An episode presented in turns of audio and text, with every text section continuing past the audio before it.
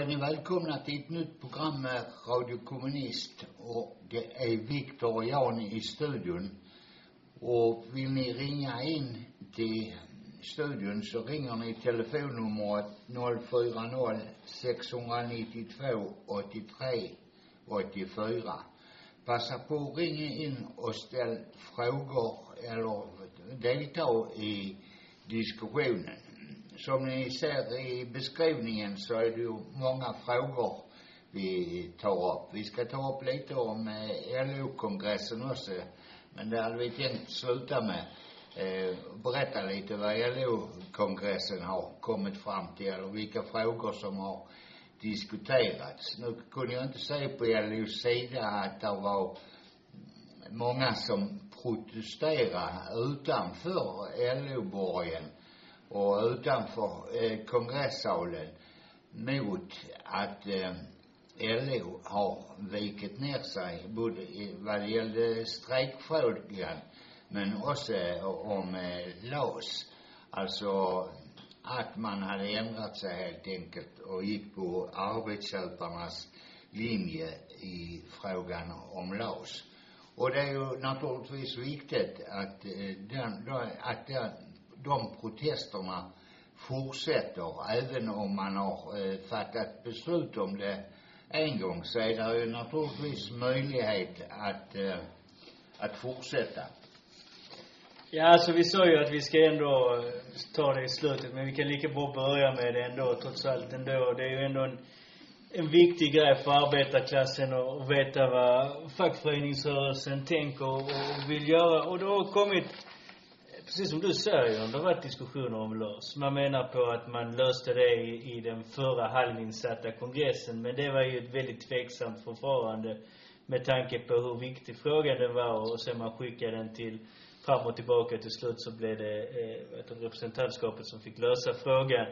Och, och det korrekta hade givetvis varit att skicka ner den till kongressen i, igen och, och diskutera den. Och, och jag fattar liksom inte varför det känns nästan lite som att man inte har lagt någon motion. Eller jag vet inte, kanske man har lagt en motion. För det måste ju ändå behandlas på en kongress oavsett vad eh, förbundsstyrelsen tycker eller inte. Man får väl hoppas att det har väl inte gått så långt att de faktiskt blockerar motioner på det viset.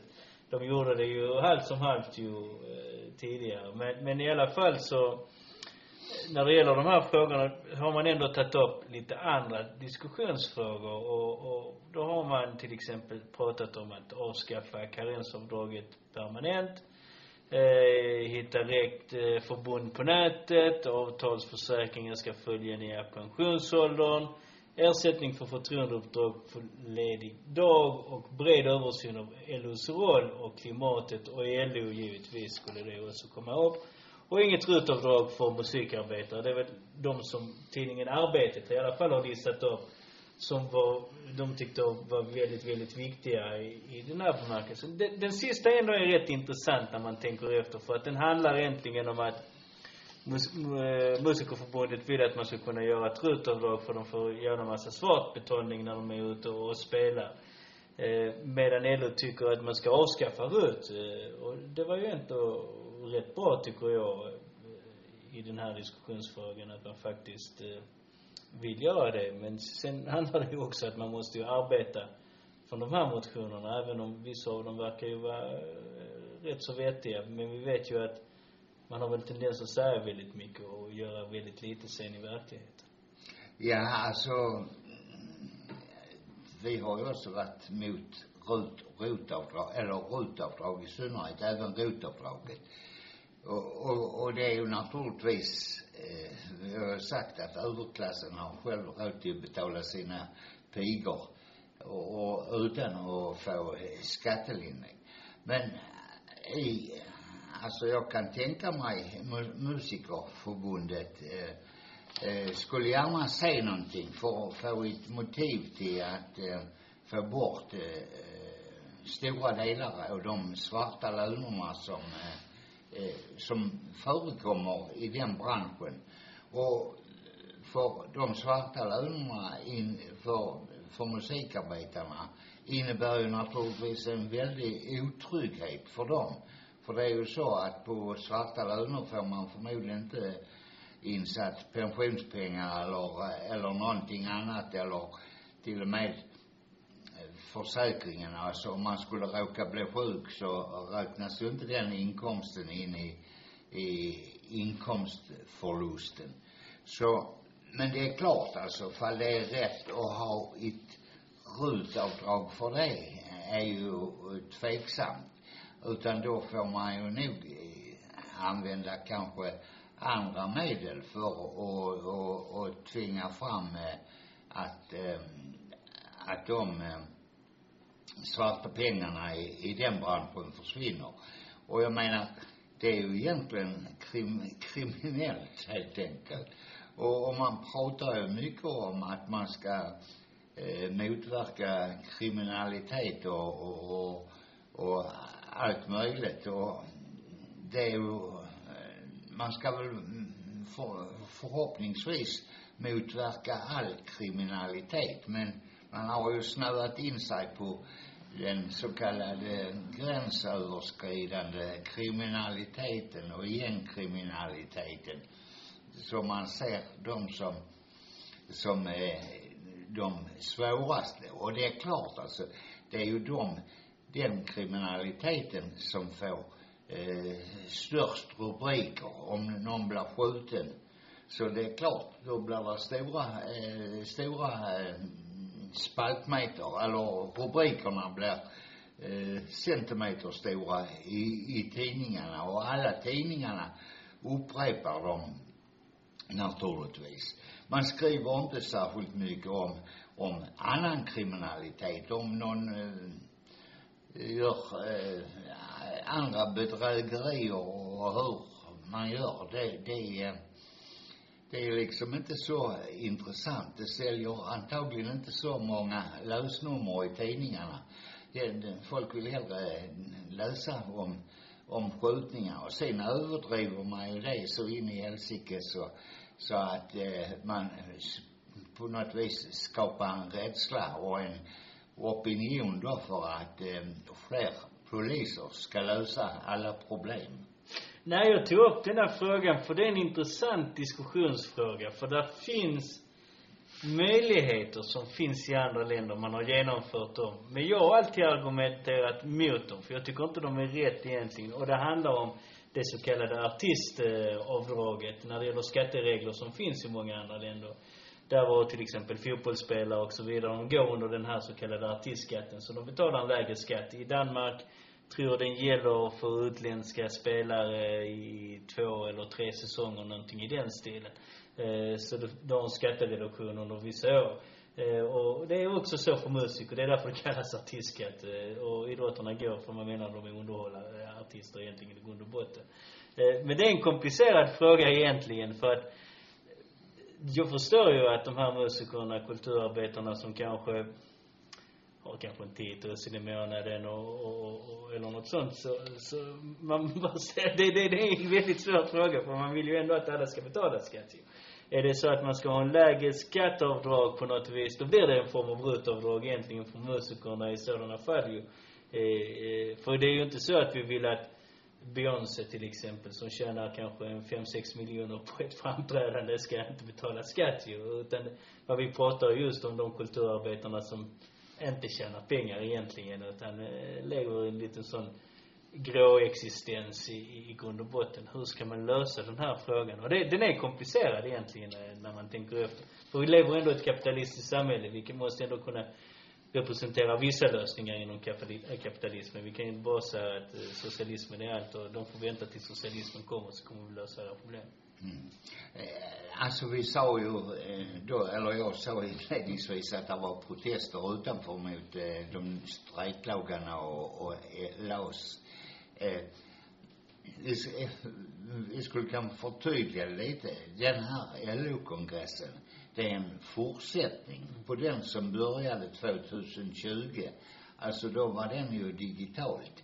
Och, digital. Och då avhandlar man alltså de motionerna som handlar om LAS.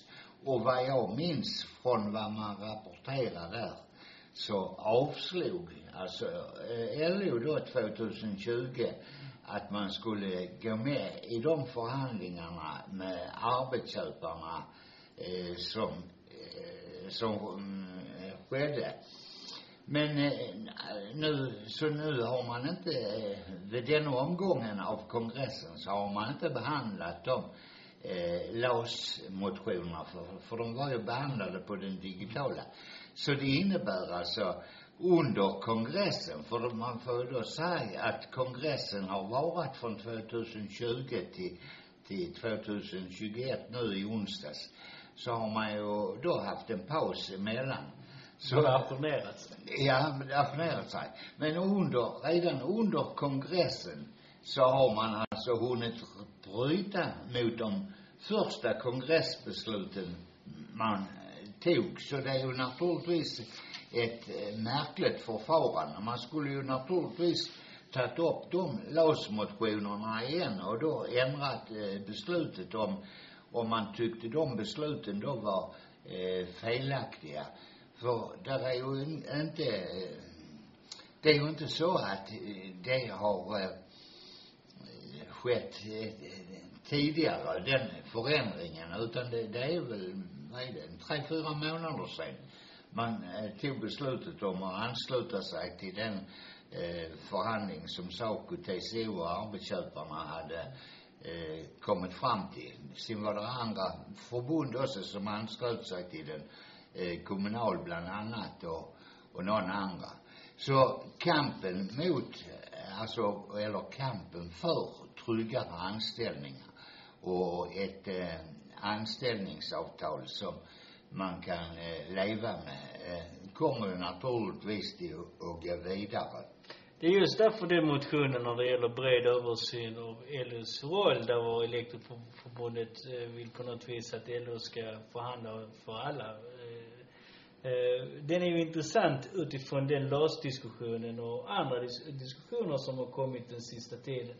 Där man har sett ju att enigheten inom LO har eh, blivit mer och mer komplicerad egentligen att, att, att hålla fast vid.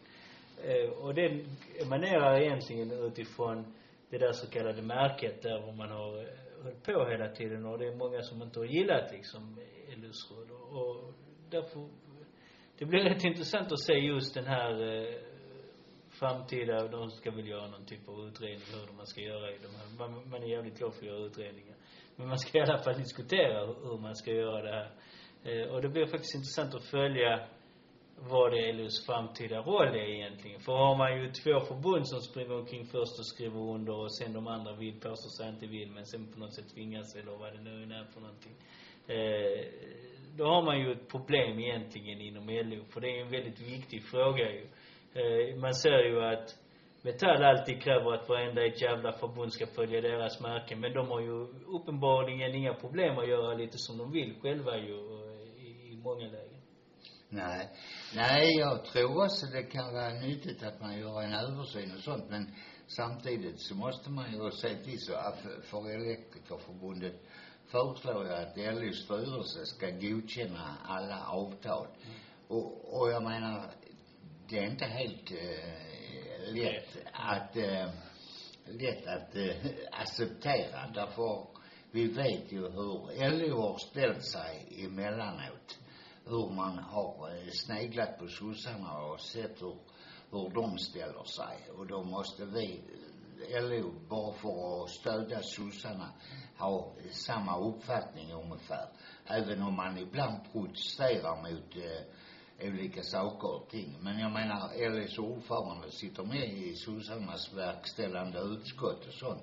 Man får eh, akta sig så att eh, LO inte blir en eh, organisation som ska föra socialdemokraternas politik helt och hållet. Man gör det redan, det vet vi.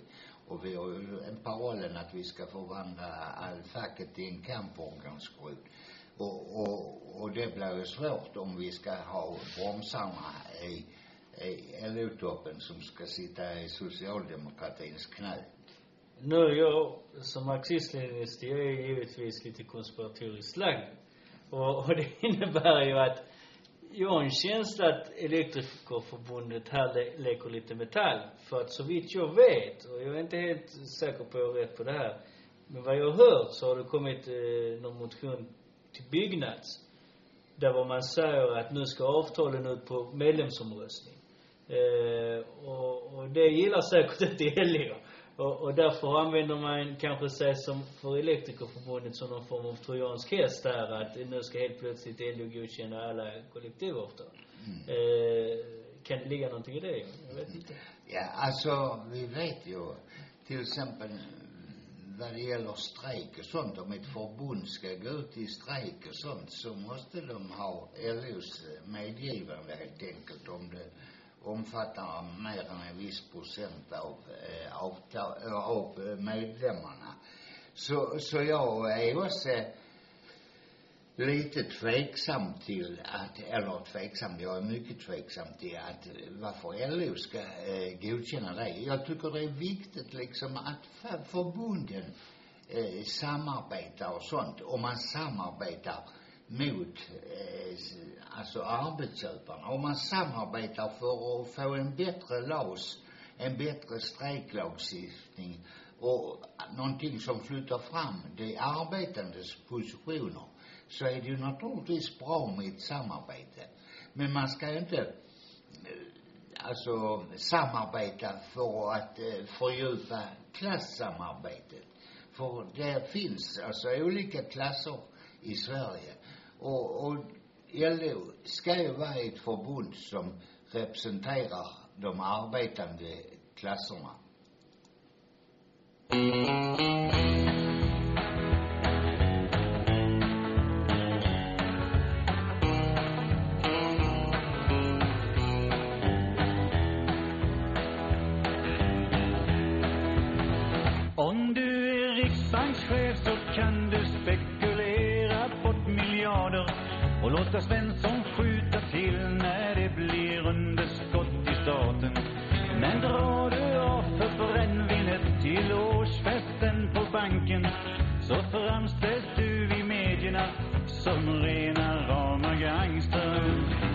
Är du min nisse får du flyga första klass och äta hummer.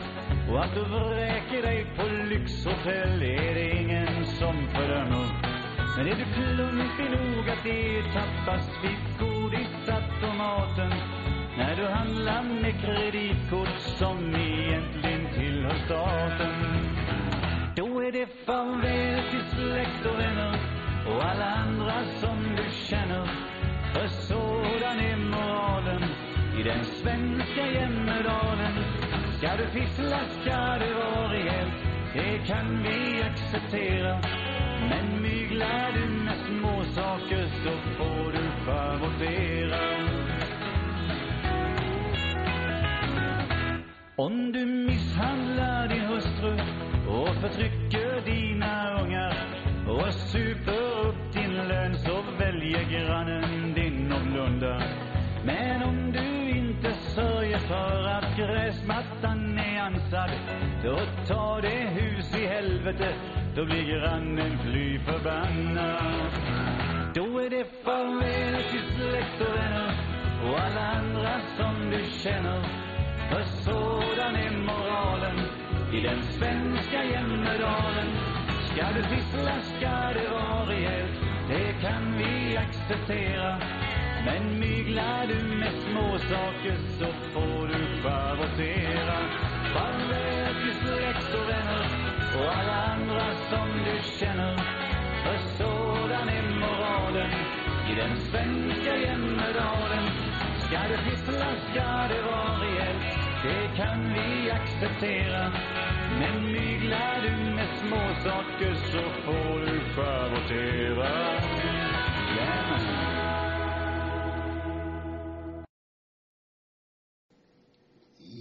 Lyssnar på Radio Kommunist, Sveriges kommunistiska parti i Burlöv. Och vi som är i studion är Viktor och Jan. Telefonnumret till studion där ni kan ringa in om ni har frågor eller ni vill vara med och diskutera är telefon 040 692 83 84. Ta chansen och ring Ni kan ju naturligtvis också eh, också skriva på vår hemsida eller där på Facebook eh, Radio Kommunist och då kan vi läsa vad ni har skrivit och, och kommentera och, eller eh, ja, diskutera utifrån era synpunkter. Så där finns lite olika eh, möjligheter. Men telefonnumret är enklast. 040 692 83 84. Alltså det är enklast för oss. Det är kanske enklare för er att, att, att skriva, men det kvittar.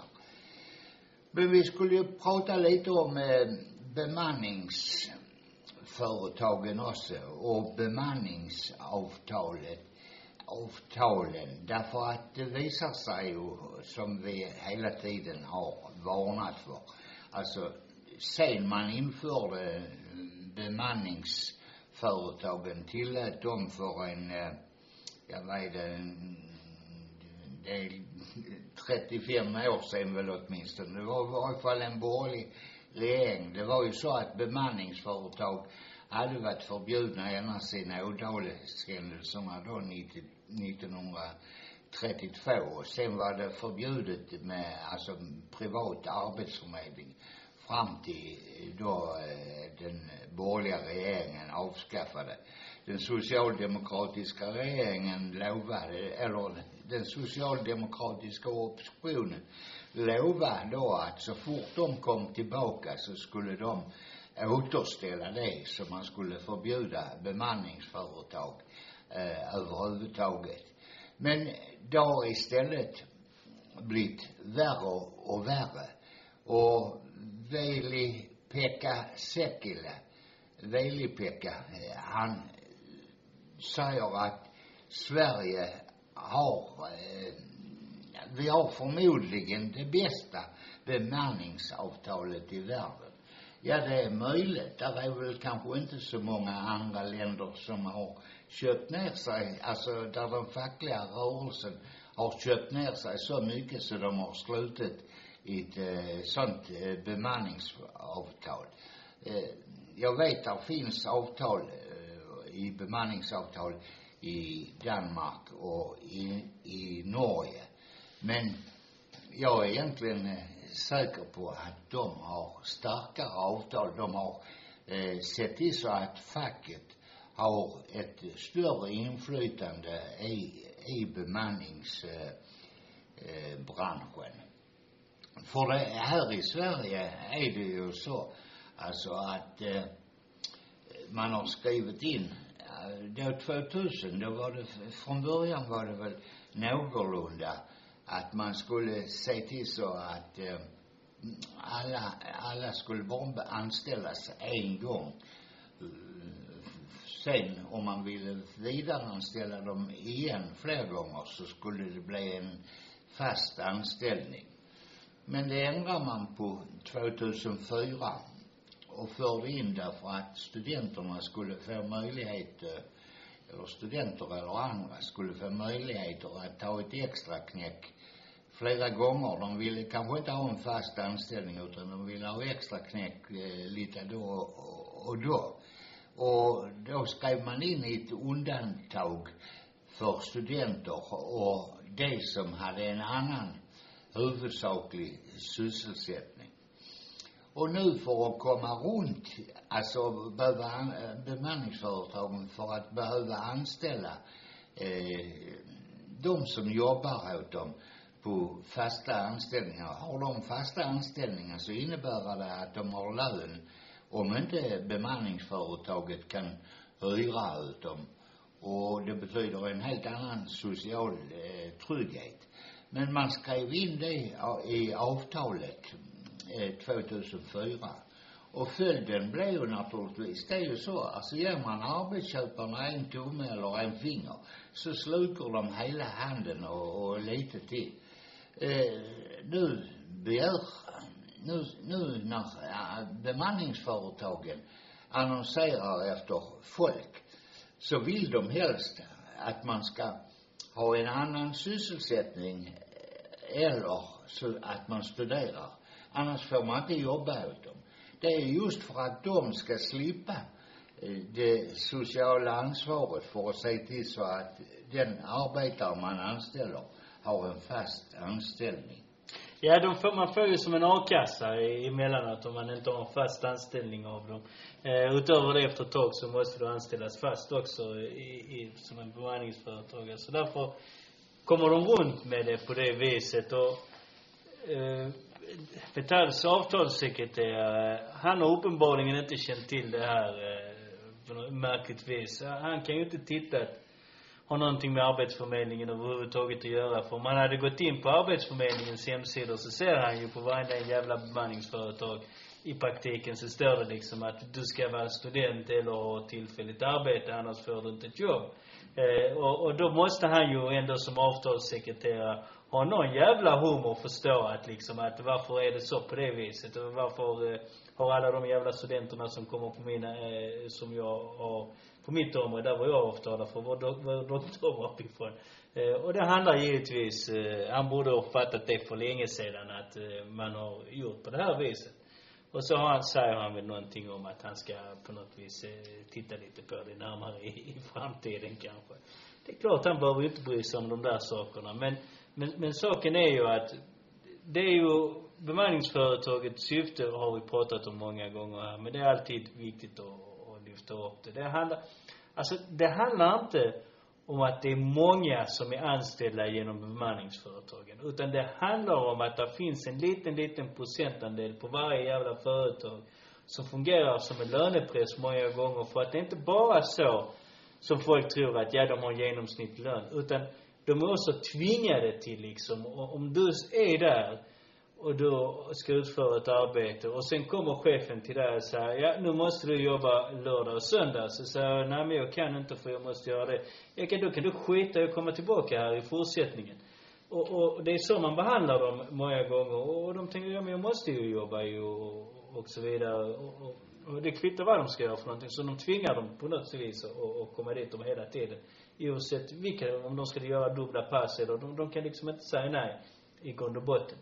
Och detta sprider sig givetvis till de andra anställda som finns på företaget. Även om de har bättre avtal i sig, så blir de också ju eh, rädda ju att, vad fan, jag kommer bli ersatt av någon av de här typerna om jag springer omkring och tjafsar alldeles för mycket.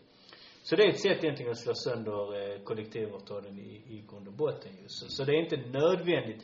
Det är samma som vi har sagt här många gånger på Radio Kommunist, och vi har sagt detta nu i, i 20 år snart, att Sverigedemokraterna i sig själv är inte farliga. Utan vad som är farligt med dem, det är att de har en tendens att dra andra partier. Och så fungerar alla fascistpartier, var de nu än är för någonstans i världen, när de hamnar i, i, i en sån här typ av ställning. De drar andra. De, de, de kan vara fyra, fem procent. Det kvittar liksom. De drar en tendens att dra andra eh, med den. För allt det där skitet kommer fram just med tanke när de dyker upp liksom. Mm. Alltså detta är det, där, där är ungefär 200 000 människor anställda i bemanningsföretag. Eller de hade ungefär 200 000. Nu har inte alla heltid utan det vet vi kanske mm, halva, det motsvarar ungefär halva tiden i årsarbetstid. Men eh, en bransch som är väldigt, eh, ökar nu mycket, alltså det är ju internetförsäljningen. Alltså den eh, försäljningen över internet och lagerhållning och annat. Och det är just inom de branscherna som bemanningsföretagen gör sig stora. Och det är just inom de branscherna man är noga med att skriva in att du måste ha ett annat jobb eh, ett, en annan fast anställning eller du måste eh, studera. Eh, det är just för att där vill man alltså eh, kunna anställa utifrån konjunkturen. Är det, är det inte, kommer det inte in så många beställningar så på, via internet eller, eller det är lagerverksamhet för bilföretag och allt möjligt. Och där har de, de eh, kraven att, att man ska inte ha någon alls som har en fast anställning, utan alla ska kunna, eller det stora flertalet i varje fall, ska kunna sparkas utifrån eh, behovet. De ska sitta hemma och vänta på att eh, de ringer, kom och jobba tre timmar, vi behöver, eller de säger inte hur många timmar det är. Men när man har packat ordrarna så får man packa sig hem själv också. Så är det ju naturligtvis. Jag såg att den här Ackerholm som har hand om det här liksom, Ackerholm eller vad han nu heter, han eh, diskuterar den här frågan, han tillhör väl LO. Så han, han eh, Kent Ackholt heter han. Så han menar på att, ja men det var klart liksom att eftersom avtalet var så men de hade ändå kunnat kommit till oss och sagt att, vet du vad, den här killen, eh, han vill ändå jobba deltid, han, han vill inte komma hit av varje gång, han är en student ju, kan vi inte fixa det på något sätt? Och då sa han Kent Ackholt, ja det är klart att det var självklart att vi hade kunnat gjort det ju. Det hade inte varit något problem egentligen i grund och botten och ingen hade brytt sig om någon enstaka student eh, som i sig ett brott mot avtalet men man förstår liksom varför det är så. Och sen erkänner man, man, man går bort bollen liksom i, i det här genom att man skrev på det avtalet 2004. Men man hade ändå en förhoppning att arbetsgivaren skulle ändå respektera någonting eller vad det nu än är för någonting.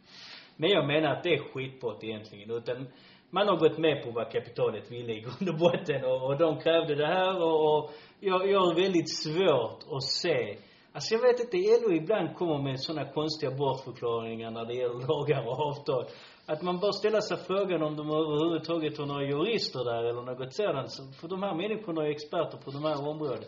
Det är självklart att de förstod ju vad det här skulle innebära. Och, och det har gått så många år nu, varför har man då inte sagt att nej men vi vill förhandla om det här liksom? Eh, det hade inte varit mer problem, problematiskt än så.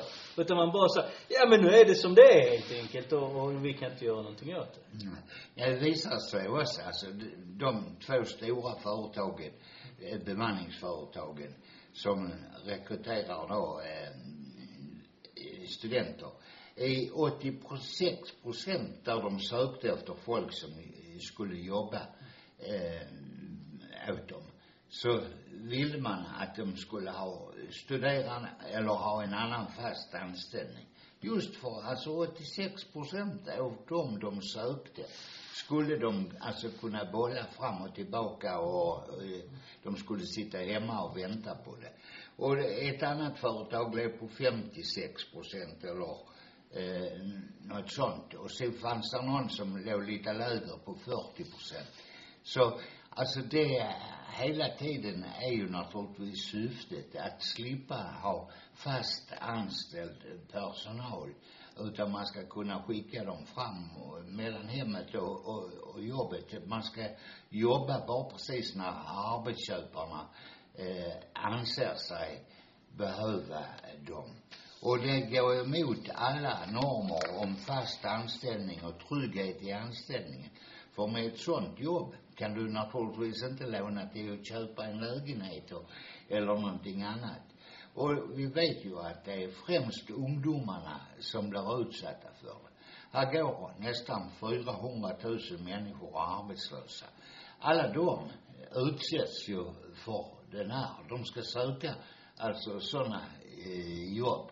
Och, och det jäkliga är alltså de bemanningsföretagen.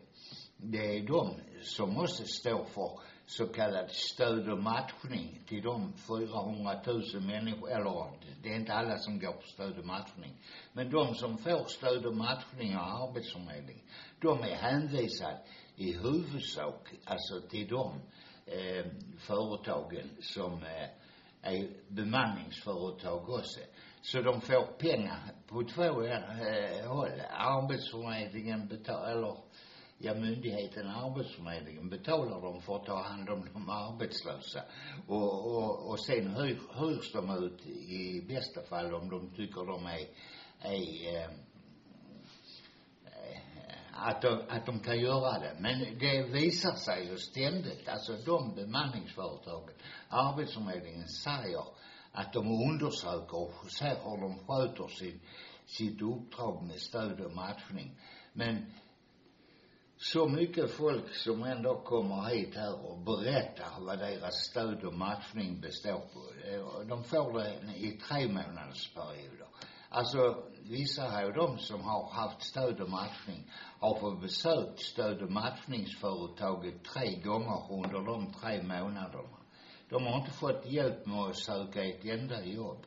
Och, utan har de inte hittat, eh, matchningsföretaget hittat någon plats där de tycker att den skulle kunna passa in på något lager eller någon annanstans som ett, eh, som eh, bemanningspersonal så händer det ingenting helt enkelt.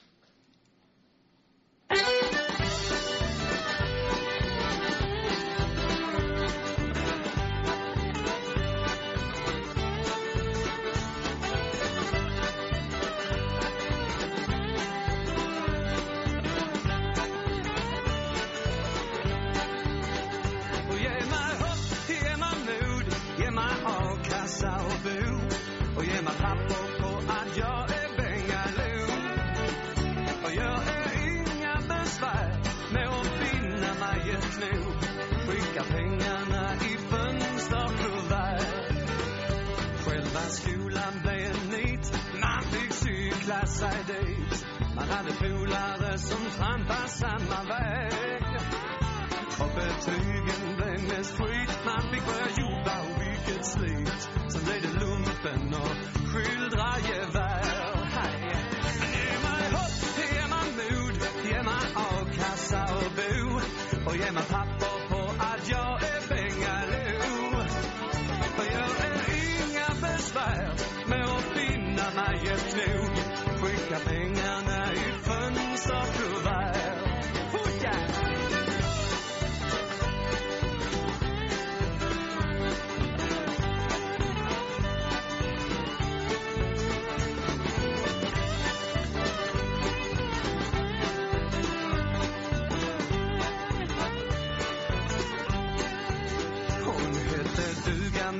damm och vi börjar bygga framtidsland.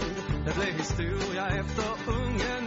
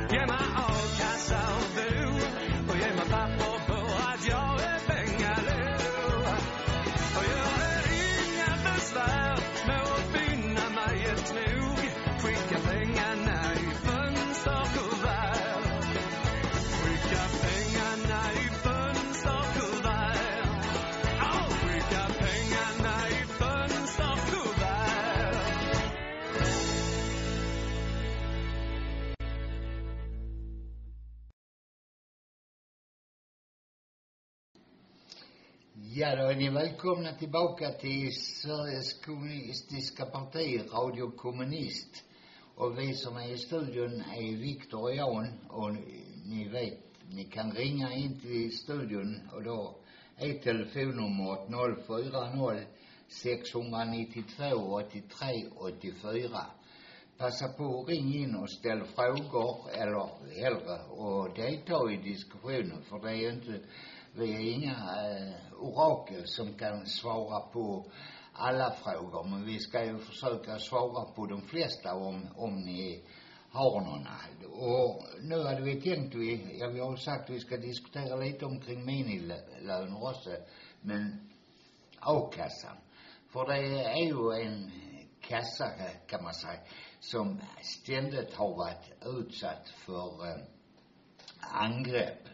Den bildades, eh, alltså det var ju de fackliga organisationerna som naturligtvis bildade en a-kassa från början där man skulle hjälpa varandra om man blev arbetslös. Och då blev man ofta arbetslös på den tiden Det var ju på grund av att man deltog i en strejk eller sånt så svartlistades man och sparkade ut.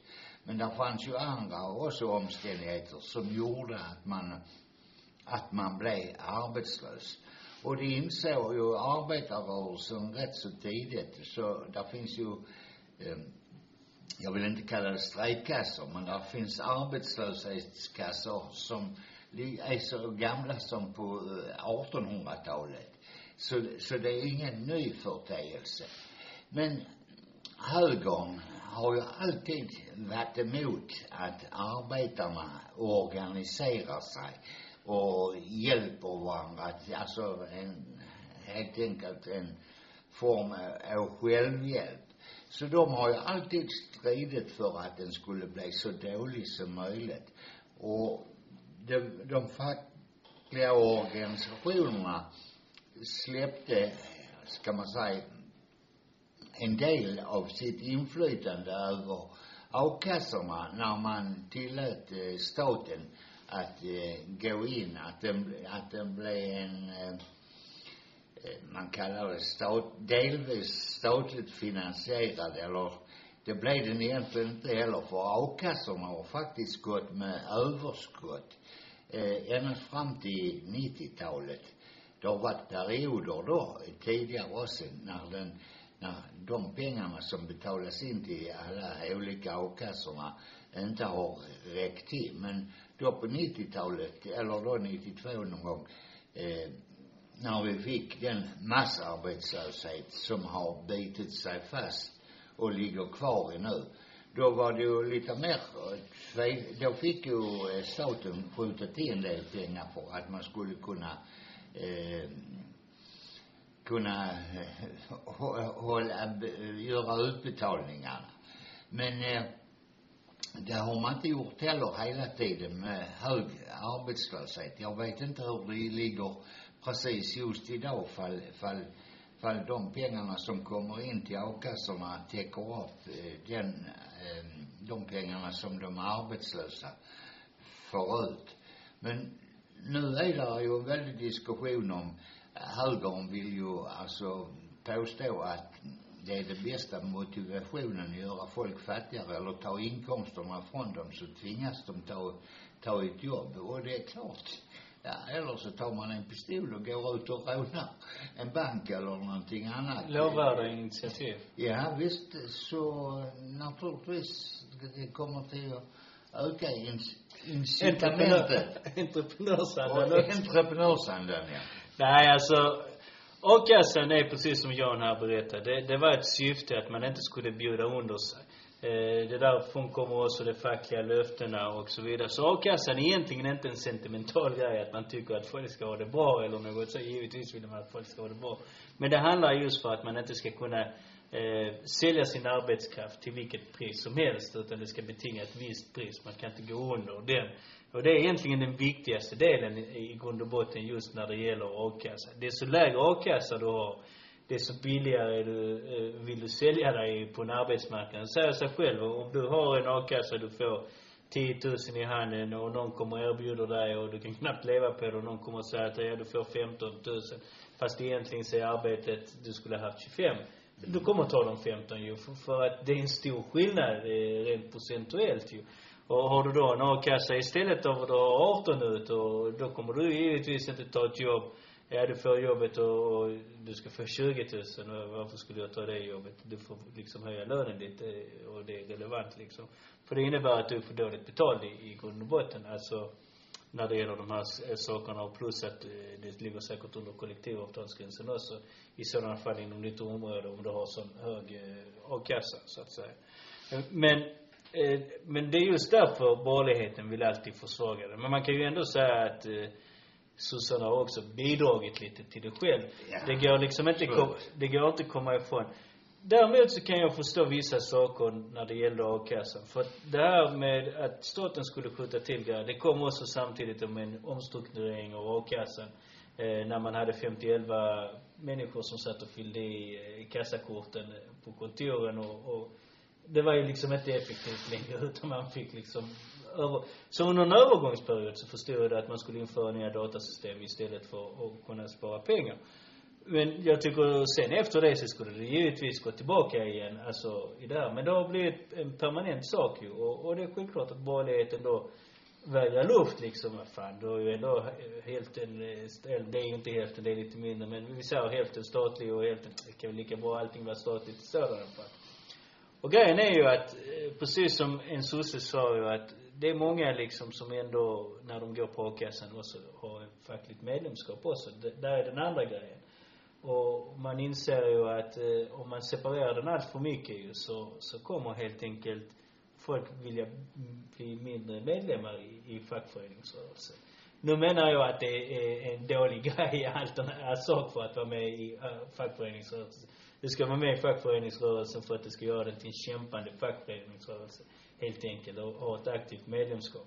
Men det var ju mycket bättre när de var helt knuten till fackföreningsrörelsen. Då, då kunde man liksom inte komma ifrån det i, i grund och botten. Och, och, och jag tycker givetvis att det är en bra sak. Alltså det är en bra sak också för att det innebär ju själv att arbetarklassen blir mer aktiva om den är knuten till, helt till fackföreningsrörelsen. De känner liksom att, ja men då måste jag vara med på och, och hjälpa till och påverka så att a-kassan blir bättre helt enkelt. Jag kan inte lämna över det till andra. Nej, alltså det är ju det som är problemet nu om man överlämnat makten över a-kassan till eh, politikerna. Det, det är ju egentligen en försäkring som man själv betalar in till hela tiden. Och, och okej, okay, ibland behöver den fin, eh, finansieringshjälp av staten, men inte hela tiden. Och det är ju det som eh, retar eh, borgerligheten och även socialdemokratin eh, sviktar på den punkten. För jag menar med karensdag och sånt det är ju självklart att man ska avskaffa karensdagen. Är man, blir man arbetslös så är det ju inte på grund av egen förskyllan. Det finns där. Alltså om jag super mig redlös och inte kommer till jobbet eller någonting sånt så, så kan det vara på grund av eh, personliga anledning. Men då, eh, å andra sidan. insatser. Ja, precis. Eh, Alltså, de, de eh, så, så därför har ju socialdemokratin också svikit eh, Det fackliga målet. Ja, precis. Och, utan, men, men högern ser det ju som ett sätt om nu man gör den obligatorisk och naturligtvis borde ju alla människor inse att de måste ha en arbetslöshetsförsäkring därför att kapitalismen eh, ställer hela tiden människorna utanför arbetsplatserna. Så det, det är precis lika viktigt som att ha en sjukförsäkring helt enkelt. Men, men de vill göra den helt kontrollerad av staten. Och då skulle de ju, alltså till exempel då, Moderaterna vill ju sänka alltså dagsersättningen kanske till 600 kronor eller någonting sånt. Och där, de, de har lite olika nivåer när de anser liksom var, var man bäst blir motiverad att eh, ta ett låglönejobb eller gå hem och stödja eh, borgarnas dass eller någonting annat. Eh, för en spottstyver eller en, så något, sänker man a-kassan ner till fem, sexhundra om dagen som moderaterna vill till exempel. Då det, det är klart, då kan de köpa en för sju, åttahundra kronor räknar de med. Alltså som går hem till dem och jobbar för sju, åttahundra kronor. Och det visar sig ju också, mm, var det förra gången man tillsatte en borgerlig regering, flera av dem hade alltså svarta hem, eller inte svarta så tillvida, men svartbetalda hembiträde och, och alla möjliga eh, svartaffärer var de inblandade i. Där finns en annan diskussion också. Vi pratade lite om den förra veckan. Vi snackade om minimilöner. Och eh, det har varit så att EU har diskuterat den här frågan om minimilöner den har varit uppe på tapeten. Den har ändå, den har i i praktiken varit uppe på tapeten tror jag de senaste 15 åren eller någonting i den stilen i EU. Men i alla fall så vill man införa, man vill skapa någon typ av avtal och direktiv som ska egentligen gälla hela EU. Och Sverige har ju motsatt sig under en väldigt lång tid till det här. Men nu har, verkar det sig som regeringen har vikt sig och givetvis var det sossarna som skulle göra det. Och de har vikt sig i den här frågan. Nu är det så här att i det här direktivet eh, som kommer att komma så är den inte riktigt bindande utan det står helt enkelt, det är vad man påstår nu i alla fall, innan omröstning. Vi vet inte vad det blir sen när- när, det blir en omröstning i alla fall. Men det, det ska inte vara bindande utan den ska vara konsultativ i, i den bemärkelsen. Det är upp till medlemsstaterna själva att genomföra de här sakerna om de vill. Men om det, även om den inte är bindande för Sverige eh, så innebär inte att den inte blir bindande för andra länder om de beslutar sig för att den ska bli bindande. Då måste det ju ändå på något vis bli så att om en utländsk arbetskraft kommer hit, inte för att det är något fel på att den är utländsk eller något sånt, men när den kommer hit, då måste det ju ändå bli deras minimumlön som gäller i sådana fall i Sverige. Det- Det måste bli, annars finns det ju ingen anledning att, att förhandla fram ett sånt här avtal.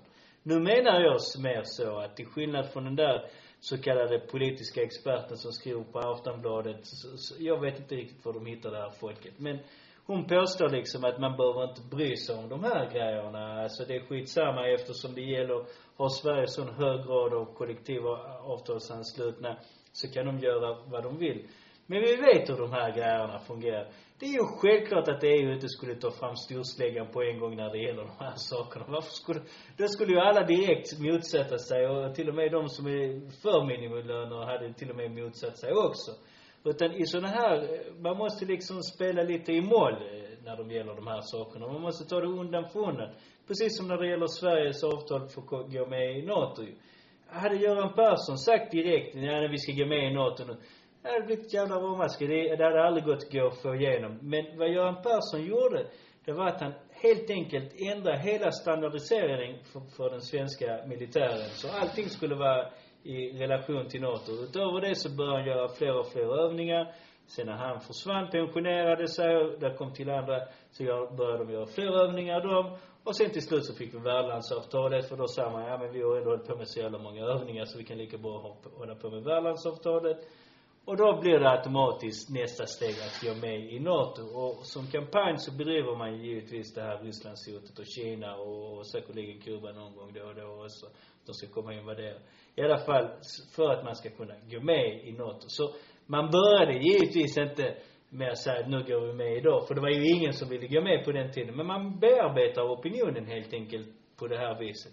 Och det kommer man självklart göra med det här också. Det, det, det är inte så jävla svårt att förstå det eh, i grund och botten. För det är ju ändå en kapitalets union. Eller rätt- bättre sagt monopolens union. Ja. Bättre. Jo, alltså det med, det är ju inte minimilöner vi behöver. Vi behöver alltså eh, istället höja lönerna överallt i hela Europa. Alltså eh, lönedumpningen sker ju alltså på europeisk nivå. Det är inte bara i Sverige utan det är de olika länderna dumpar man lönerna så mycket man bara kan. Och, och i Sverige så är det ju naturligtvis den fackliga organisationen. Även om vi är kritiska mot den fackliga organisationen så är vi inte kritiska att de har för mycket inflytande över våra löner, eller delvis naturligtvis, eftersom vi vet att de ofta anammar det där klassamarbetet och tror att om jag avstår en tia i lön så kommer det till att tillfalla andra som har mindre betalt. De ser inte att det är arbetsköparen som tar hem den tian också till sina profiter. Vi vet ju alltså att de eh, är för klassamarbete. Eh, de, de var, som jag sa, var det förra gången, klasskamp, men under, eh, men med, eh, under samarbete eller något sånt. Eh, nej, vi, vi ska ju naturligtvis se till så att de svenska avtalen blir så höga som möjligt så att arbetarna får så stor andel som möjligt av sin produktion. Ja, och om man då gnäller liksom av att a-kassan är för hög ju för att motivera folk till exempel. Mm. Då borde man ju fördubbla lönerna ju. Det är inte, då, då blir ju a-kassan väldigt låg i sin relation till lönerna och, och, men det är ju inte så man vill, utan man vill flytta ner nivåerna neråt med både med a-kassan och lönen. Man vill inte flytta upp nivån, lönen och, och, och a-kassan liksom eh, på det viset att de blir en större procentuell skillnad men högre upp hela tiden. Utan det ska gå neråt, neråt istället. Och det är det som är ju grejen just med minimumlöner också i grund och botten ju. Alltså, vi vet redan att Sverige delvis har infört minimumlöner för utländsk arbetskraft genom att Migrationsverket säger att eh, det som gäller för en utländsk migrantarbetare, det är helt enkelt 13 000 kronor i, i, i månaden. Kommer du över det liksom, jag tror det är 13 eller 12. Kommer du över det så är det liksom okej. Eh, och, så det finns redan på något vis, redan i Sverige när det gäller den utländska arbetskraften. Och, och vi har tagit upp det här på Radio Kommunist och ställt sig frågan egentligen, eh, alltså är det ett brott egentligen att, att få utländska arbetskraft att komma hit och jobba för en icke kollektivavtalsenlig lön när det faktiskt finns en, en lagstiftning som säger att du får jobba för det där. Så att, ja, det skulle inte förvåna mig att man införde det för att på sikt införa minimumlöner också i, Mm. i Sverige, helt enkelt. Nej, alltså det skulle ju inte vara svårt om eh, högern och borgerligheten och även sossarna har lite samma uppfattning. Att de vill ha ett incitament, alltså det ska vara låga a-kassor och, och för att man ska ha, eh, ta ett jobb. Så är det väldigt enkelt att komma, komma fram. Då uppmanar man helt enkelt sina uppdragsgivare att höja lönen med 30 procent så blir det ett stort gap mellan lönen och a-kassan. Man behöver inte sänka a-kassan för den är egentligen redan på en mininivå idag. Höjer man lönen så blir det ju fler som vill jobba och, och då eh, är ju deras problem också löst. Ja, och visst fan hade jag gärna blivit en bärplock, bärplockare för en 70 000 i månaden eller någonting i den stilen. 70 var kanske att ta i men Men det hade, det hade varit en bra lön i alla fall. Men, men jag menar att det räcker jag, jag tror säkerligen att eh, man hade fått mer folk. Nej, som sagt John, vi har diskuterat bemanningsföretag, minimumlöner, a-kassa och LO-kongressen. Vad är det man ska göra i, i de här frågorna egentligen? Ja, alltså de ska kämpa och ta kamp helt enkelt. Det är viktigt att vara med i fackföreningen för att göra den till den kamporganisation som den svenska arbetarklassen behöver. Mm. Med det så säger vi tack och jag och ha en trevlig helg. Framåt kamrater, vi luftror manar vår röda fana, vår röda fana. Framåt kamrater, vi luftror manar vår röda fana som segern ger. Röda fanan ska mot seger gå. Röda fanan den ska segern nå. Röda fanan ska mot seger gå. Leve socialismen, leve friheten. För alla utsugna stora skara ska röda fanan signalen vara. Och proletärer, stå upp och kämpa. Vår röda fana ska seger ge. Röda fanan ska mot seger gå. Röda fanan den ska seger nå. Röda fanan ska mot seger gå. Leve socialismen, leve friheten. På land till sjöss i gruv.